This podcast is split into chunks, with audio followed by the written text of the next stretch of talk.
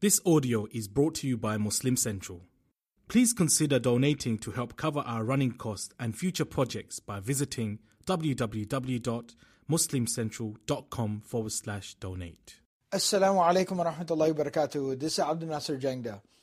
If you enjoy and benefit from listening to our podcast, please donate to Qalam by visiting supportqalam.com. We love being able to share this content for free with you, and your donation ensures that we are always able to do so. Each podcast we produce has tens of thousands of listeners, so the opportunity for gaining immense reward by supporting this effort is endless, inshallah. You never know who will be able to benefit from your contributions and donations. Jazakumullahu khairan. Wassalamu alaikum wa rahmatullahi wa barakatuh. Bismillahi walhamdulillah wa salatu wa salamu ala rasulillahi wa ala alihi wa sahbihi ajma'in. Inshallah, continuing with our study of the life of the Prophet sallallahu alaihi wasallam, Asiratun Nabawiyyah, the prophetic biography. In the last many sessions, we've been talking about the farewell pilgrimage, Hajjatul Wida, of the life of the Prophet ﷺ when he performed the Hajj at the end of his life, in the 10th year of Hijrah. Where we left off previously was the Prophet ﷺ going from Arafat to Muzdalifah and observing the night within Muzdalifah. We talked uh, about extensively about how the Prophet ﷺ spent the night in Muzdalifah, and that is the prophetic prescription that the Hujjaj they spend the night in Muzdalifah. However, the Prophet ﷺ did provide a concession. He did provide an allowance for someone to be able to leave Muzdalifah in the middle of the night and spend a little bit of time there and be able to go to Mina early. And then, if need be, that they also had the ability, they were also given permission to be able to uh, do the Jamarat, the stoning of the biggest of the three pillars that are stoned at the place of Mina to do that even before Fajr time came in, to be able to do that during the night.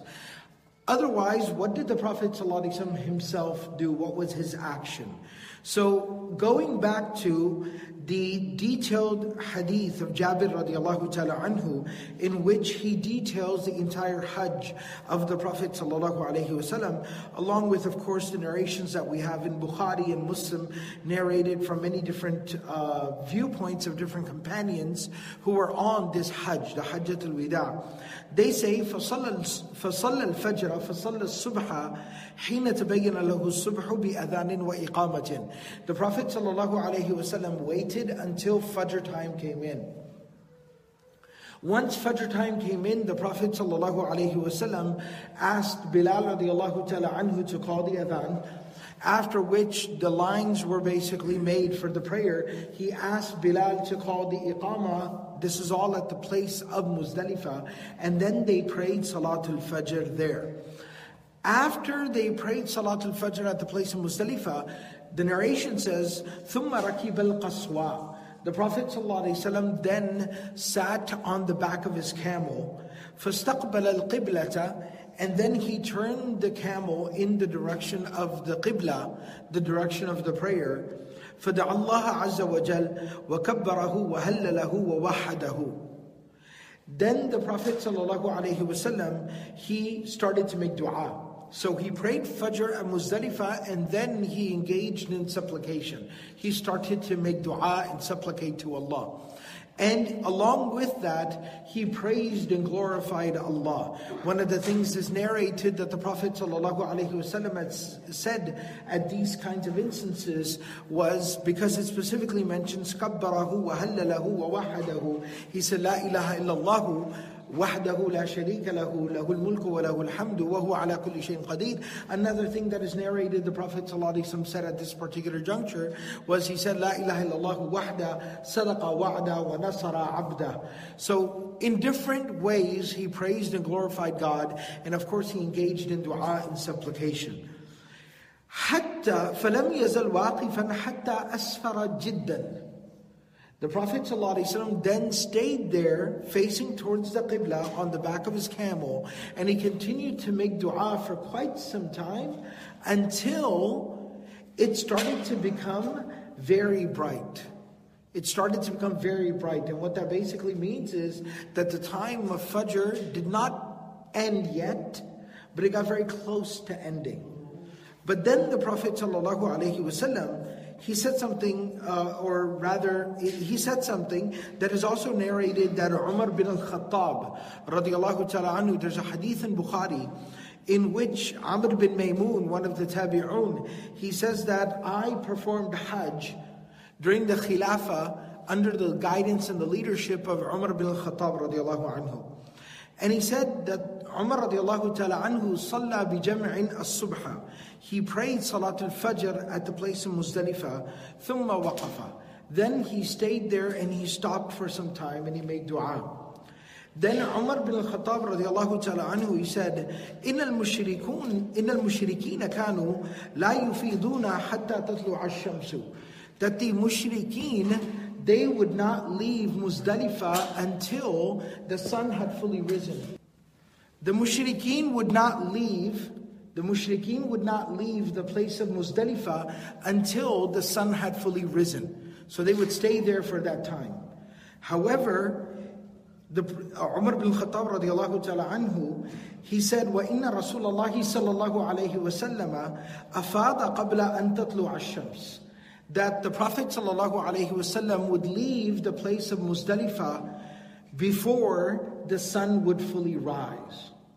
He would leave Muzdalifah before the sun had fully risen. So the Prophet ﷺ broke tradition with the mushrikun, how the mushrikun used to do it.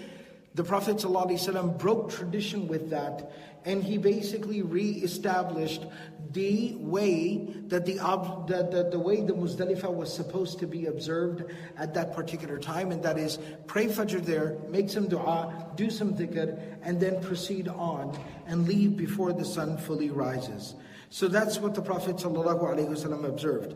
However, the next thing that I wanted to highlight is in the hadith of Bukhari, Abdullah ibn Abbas, radiallahu ta'ala anhuma, he narrates that when, as we had talked about this previously, when the Prophet ﷺ went from Arafat to Muzdalifah, when he traveled from Arafat to Muzdalifah, he was on the back of his camel, Al Qaswa.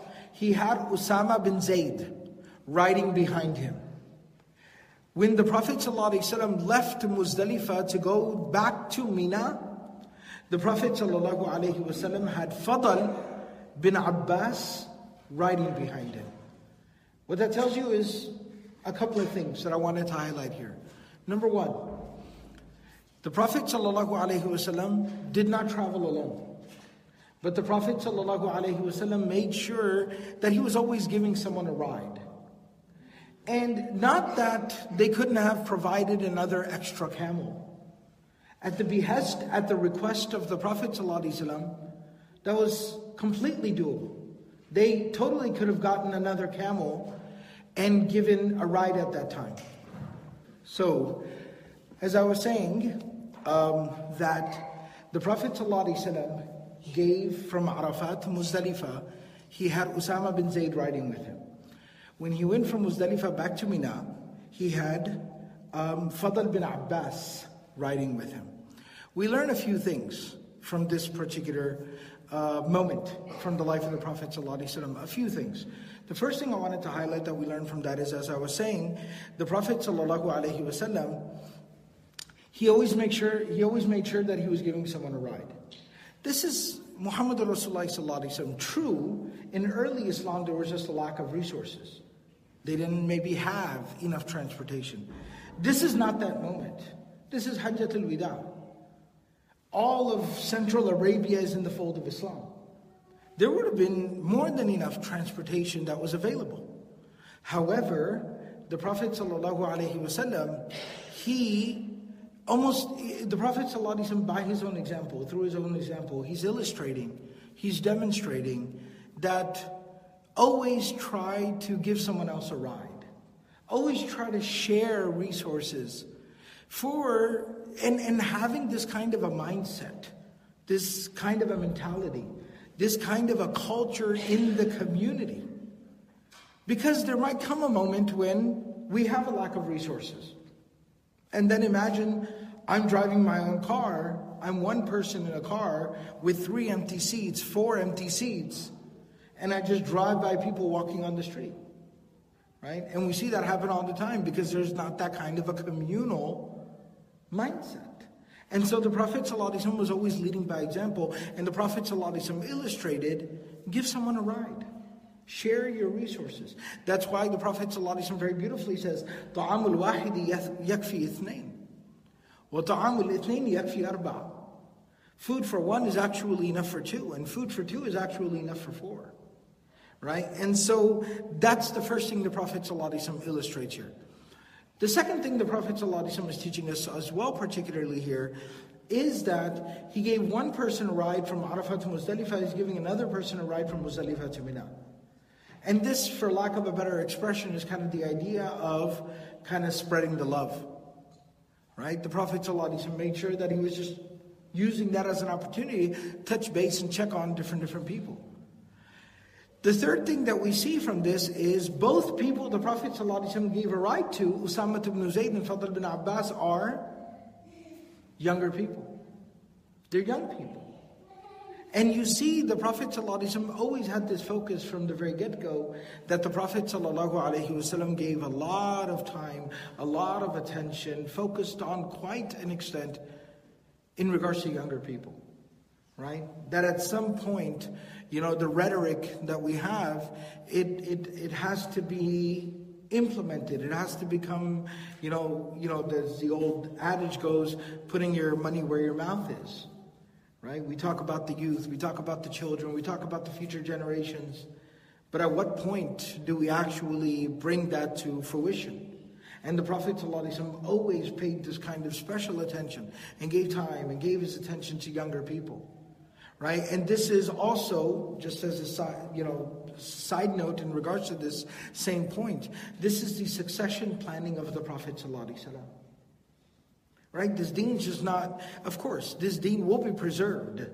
But meaning that the guarantee that this deen will pass on to our future generations. That part is not guaranteed. Again, very carefully, the fact that the religion, the deen will carry on, that is guaranteed. Inna nahnu nazalna dhikra wa inna lahu lahafidun. But the fact that it will carry on to our children, that's not guaranteed. Right?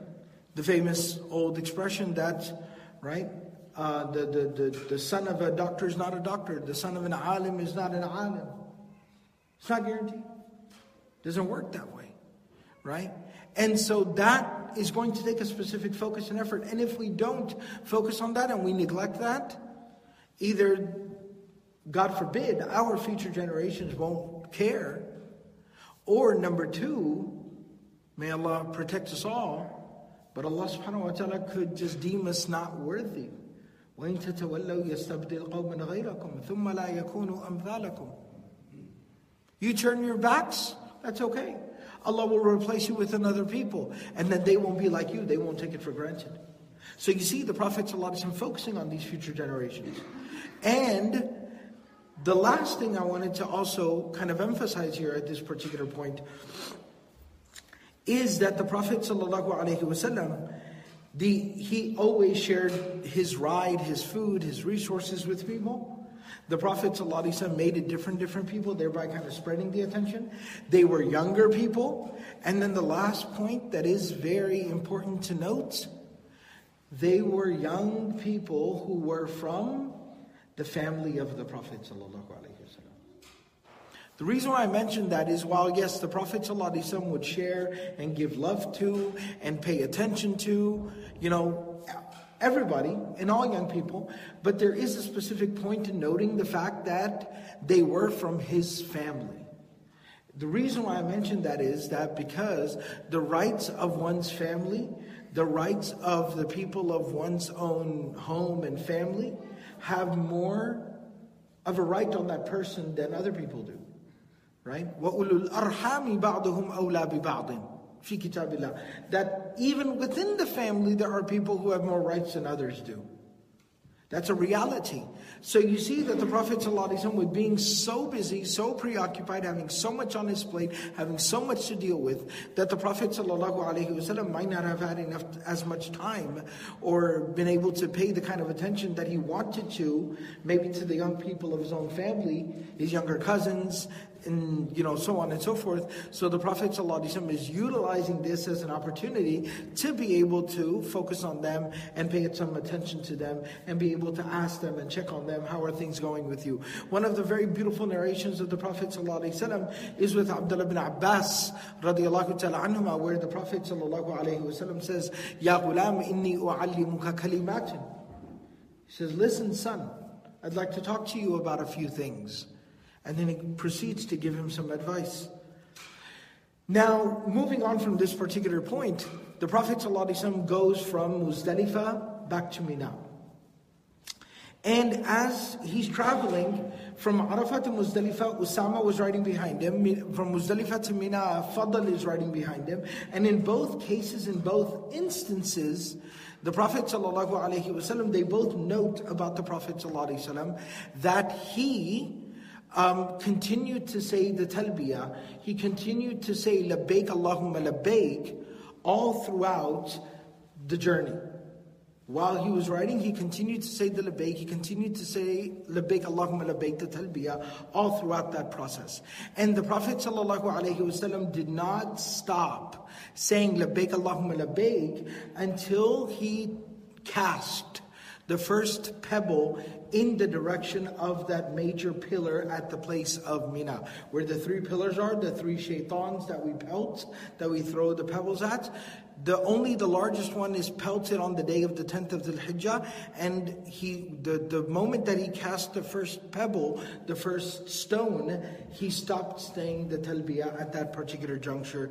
And that's exactly what we're going to talk about now. The next thing the Prophet actually I just wanted to mention one particular thing before I move forward. The Prophet ﷺ, he shared, he taught us how to perform the Hajj. Right? He said, خُذُوا عَنِّي مَنَاسِكَكُمْ خُذُوا مِنِّي مَنَاسِكَكُمْ Learn how to do Hajj from me. لَعَلِّي لَا أَحُجُّ بَعْدَ عَامِ هَذَا Right? That I will not do Hajj with y'all possibly after this year. And that was actually the case. That was the truth. That's exactly what happened. So, the Prophet ﷺ taught us, he said, هذا الموقف وعرفة كلها موقف. He said, You stand at the place of Arafah, and all of the area of Arafah is a place where you can stand and make dua. He said, Then هذا الموقف وجمع كلها موقف. He said, Muzdalifah, you spend the night. And all of Muzdalifah is an area where you can spend that night. Then he said about Mina, هذا المنحر ومنا كلها منحر. Mina is the place you go on the 10th and you will make a sacrifice. When he was teaching this, as they were go, about to go from Muzdalifah to Mina, a young woman who was from the tribe of Khatha'am, al-Khatha'amiyya, she came to the Prophet ﷺ and she asked him a question. And this question that she asked the Prophet ﷺ actually is a very important technical issue about Hajj. She said, Inna abi shaykhun kabirun qad afnada. She said that my father, he is a very, very elderly man. He is to the point where he really cannot actually do much at all. وقد أدركته فريضة الله في الحج. But right before he became so ill, he had the financial means and he had the physical capacity to be able to perform the Hajj. فَهَلْ يُجْزِئُ عَنْهُ أَنْ أُؤَدِّي عَنْهُ So in the future, can I basically perform a Hajj on his behalf? Hajjul Badal. Can I perform Hajj on his behalf? And the Prophet ﷺ said, Na'am fa'addi an abik. Na'am fa'addi an abiki. He said, Yes, perform the Hajj on behalf of your father.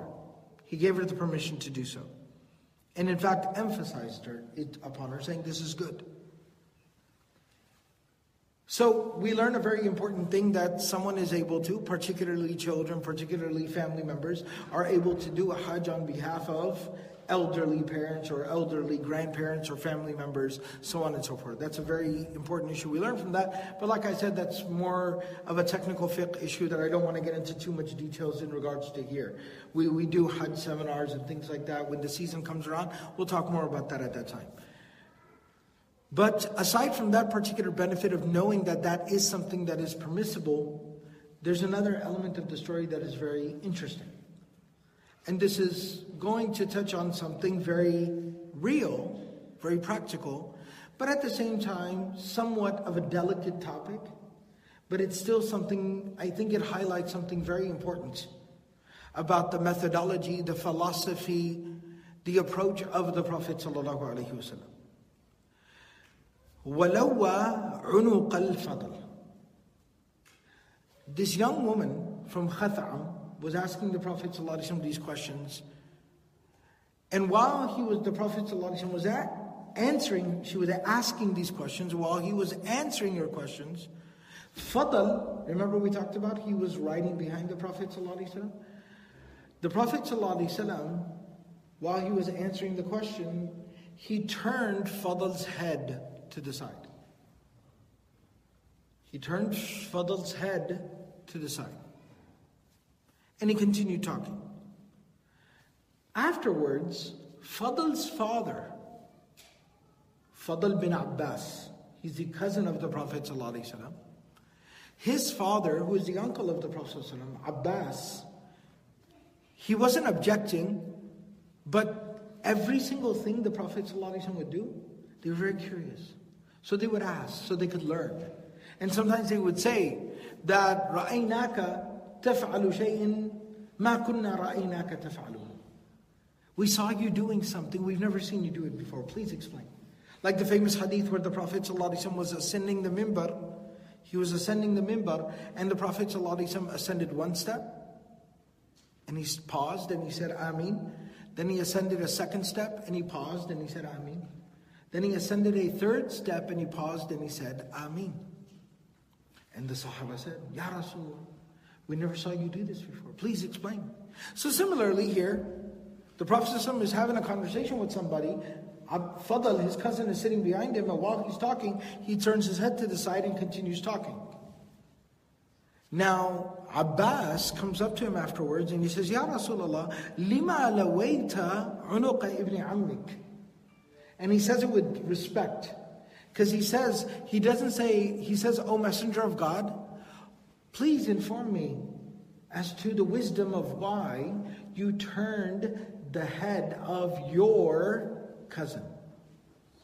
You see, there's a lot of adab in that question. He didn't say, Why'd you turn my son's head? That sounds defensive. That sounds confrontational. Why'd you do that? No, but rather he said, He's your cousin, Ya Rasulullah. But I, so that's why he's asking the wisdom, so I can learn. Why did you turn his head? قال رأيت شابا وشابة فلم آمن الشيطان عليهما The Prophet ﷺ said, I saw the confluence of two very volatile elements. I saw a situation. The situation was that there was a young woman asking a question, and a, there was a young man who's sitting right next to the Prophet ﷺ. The Prophet knowing that young man, being his cousin, he said that I, fa- I found, another narration he elaborates, that I saw Fadl staring at her. Like I felt that Fadl was, you know, kind of maybe, you know, being enticed by the situation. His eyes were starting to wander. He was starting to stare, gawk, whatever you want to call it.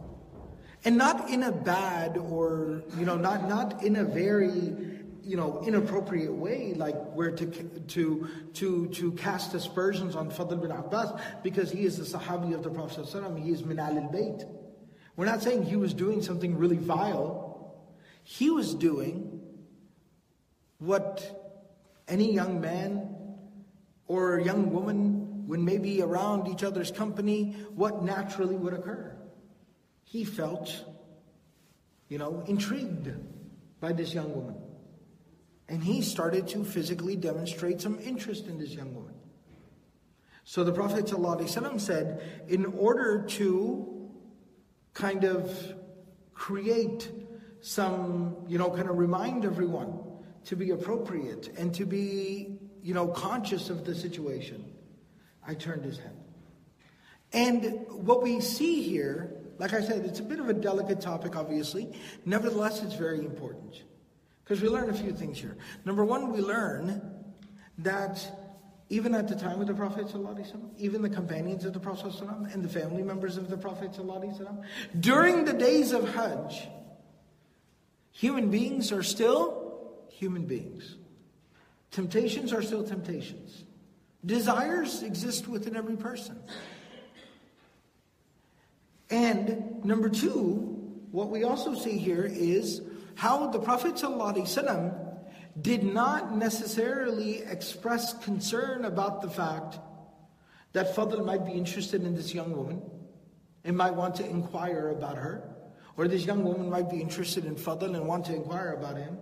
He more so is concerned about making sure that things don't proceed in the incorrect manner or fashion. But if things proceed, they proceed. There's a practicality to how the Prophet ﷺ approaches spirituality. This is why I often like to talk about practical spirituality.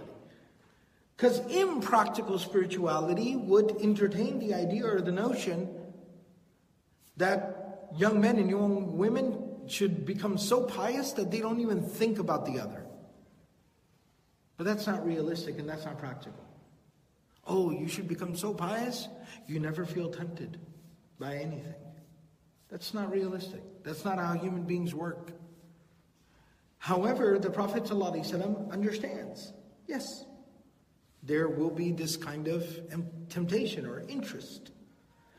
But then, thirdly, we also see that the Prophet ﷺ utilizes his role as a big brother, as a mentor, as a teacher to correct behavior where he feels it needs correcting.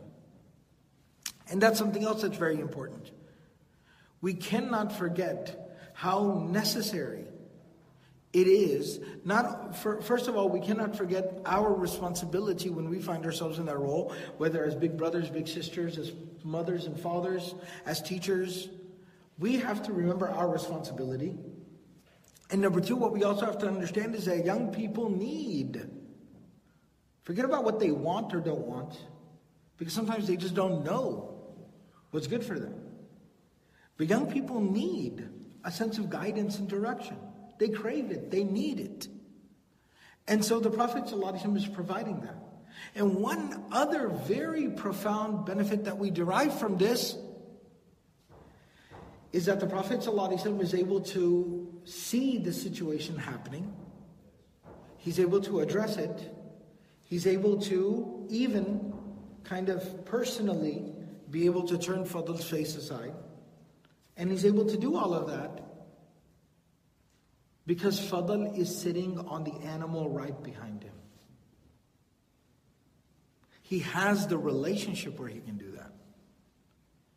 What we want to do a lot of times is we want to tell the youths everything that is wrong with them. How much time, how much energy, how much have we invested into them, with them? And I, I understand, being a parent myself, y'all getting to see some of that in action here today, but being a parent myself, nobody sacrifices more than parents do for children. But if I may, very humbly, and I say this reminding myself, I say this to myself, that at the same time, especially when our children start to get a little bit older, when they start to become teenagers and beyond, if the only extent, the, the, the, the, the entire extent of our conversation with our children is telling them what to do, what not to do, reprimanding them, yelling at them, then at that particular time, we really don't have the kind of capacity, we don't have the kind of capital that needs to be built up and developed in order to be able to advise them when the time for advice is necessary. Some parents might feel, oh, I, I spend a lot of time with my kids. No, you spend a lot of time yelling at your kids. I, and again, please forgive me. Some parents might, you know, be offended at the notion, but listen, we this is I'm I'm talking to myself here. I'm reminding myself. I talk to my kids a lot about what? It's not about the quantity of your conversation, it's about the quality of your communication. It's not about the quantity of words coming out of your mouth in their direction. Did you pick up your clothes? Did you clean your room? Did you clean out your bag? Did you do your homework? Did you finish your Quran? Did you do this? Do that? Go eat? Go to sleep? Go brush your teeth? Go do this? Pick up that? Do that? Oh, you just said a lot of words. But that's not what's called quality communication. And we have to ask ourselves that. We have to really genuinely. The Prophet ﷺ invested time. He's giving Fadl a ride. And they're probably talking. Right? They're conversing. They're having quality experiences with one another. And then when the opportunity, the moment arises, where the Prophet ﷺ sees something that could be problematic, the Prophet ﷺ is able to address it by turning his head to the side. And Fadl does not take it. Of course, it's a messenger of Allah, so nobody ever takes anything from him the wrong way. But he's still setting an example for us. Try that. Try having a relationship with someone, actually being there for them, talking to them, spending time with them, and then being able to sit them down and be like, you shouldn't do that. That's not right. And then see how they receive it from you. See how they take it from you. And that I felt was a really powerful moment from the Hajj. It literally happened during Hajj. And I just thought it was so profoundly beautiful. And this example the Prophet said. Now, when they arrive back at Mina, like I said, they go throw seven pebbles at the largest of the pillars. I wanted to, and I'll conclude with this, just talk very briefly, because I had alluded to it earlier. The Prophet ﷺ, he, um, uh, Abdullah ibn Mas'ud radiallahu ta'ala anhu says, رمقت النبي صلى الله عليه وسلم فلم يزل يلبي حتى رمى جمرة العقبة بأول حصاد. He says, I kept watching the Prophet صلى الله عليه وسلم. That's something very beautiful, Sahaba. They would study everything he did. And he said that when the Prophet ﷺ got to Mina and he got to the biggest of the three shaitans, the three pillars, and he got to the biggest one when he, he was saying labbaik Allahumma labbaik labbaik la sharika laka labbaik and when he threw the first one then after that he did not say labbaik anymore. That was the end of the labbaik. All right? As I mentioned previously, the Prophet ﷺ, he gathered his pebbles and similarly, on the next three days, he would also need pebbles for each of the three pillars, seven each. He gathered all of his pebbles at the place of Muzdalifah. That is the sunnah, but if you're not able to do it there, you can get pebbles from there at Mina. And no, the pebbles are not like water that once they've been used, they can't be used again. There's nothing like that, right? So a lot of times, but again, those are fiqh issues. I'll leave them for a different discussion. But the Prophet ﷺ gathered his pebbles from the place of Muzdalifah. However, something very interesting the Prophet ﷺ said uh, at this particular time.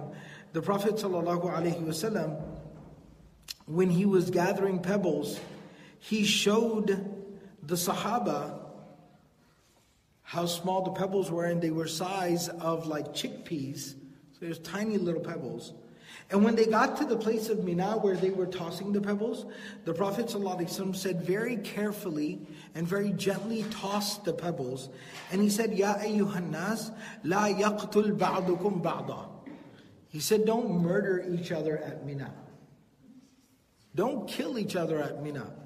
He said, فَإِذَا رَمَيْتُمْ, فإذا رميتم الْجَمْرَةَ فَرْمُوا بِمِثْلِ حِصَى الْخَذَفِ He said, when you throw the pebbles at the pillar, then throw pebbles no bigger than the size of chickpeas.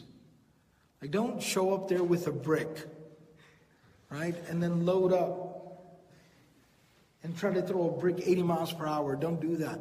You'll kill somebody. That's not okay.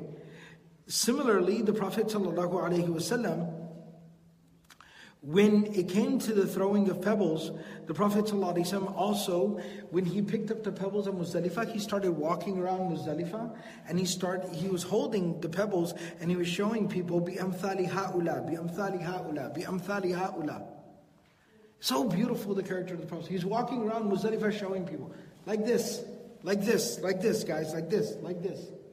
He's helping everybody. And then he said, وَإِيَّاكُمْ وَالْغُلُوَّ وَإِيَّاكُمْ وَالْغُلُوَّ Don't become excessive, don't be extreme.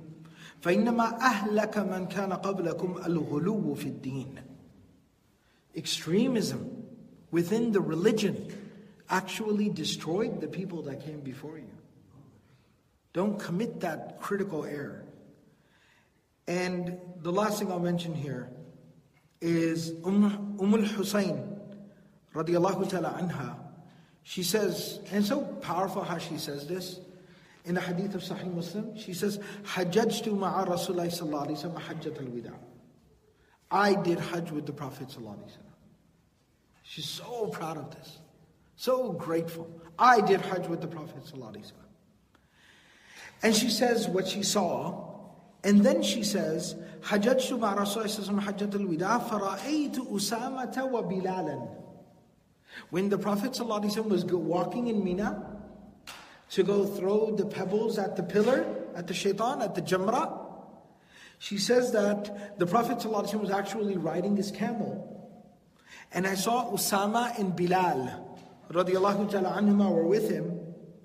وأحدهما آخذ بخطام ناقة النبي صلى الله عليه وسلم والآخر والآخر رافع ثوبه يستره من الحر I saw that one of them, Usama and Bilal, one of them was walking in front, holding the rope of the camel of the Prophet walking the camel, and the second one was sitting behind him, and while sitting behind him, he had a shawl, and he was holding it over the head of the Prophet like an umbrella. Imagine someone sitting behind him holding an umbrella over his head, so that it, the, the sunlight would not directly hit him. The Sahaba loved the Prophet so much. And it just it always blows me away to just imagine that moment and that scene. And how that mission, that vision of the Prophet ﷺ came to fruition at this beautiful moment. Where more than 120,000 people are going to go do the rami, to go throw the pebbles. And the Prophet ﷺ is walking with them, and everyone saying at the top of their lungs, Labbaik Allahumma Labbaik. And you have Usama holding the rope of the animal or, or and or Bilal sitting on the back of the camel holding like a shawl, a covering over his head. It's just such a beautiful moment. Uh, may Allah subhanahu wa ta'ala send His peace and blessings upon the Prophet and may Allah subhanahu wa ta'ala be pleased with the companions of the Prophet and may Allah subhanahu wa ta'ala grant us all an invitation to Hajj and to His house and may Allah grant us all the ability to practice everything that's been said and heard. Subhanallah bihamdihi, subhanakallah bihamdik, nashhadu an la ilaha illa anta, nastaghfiruka wa natubu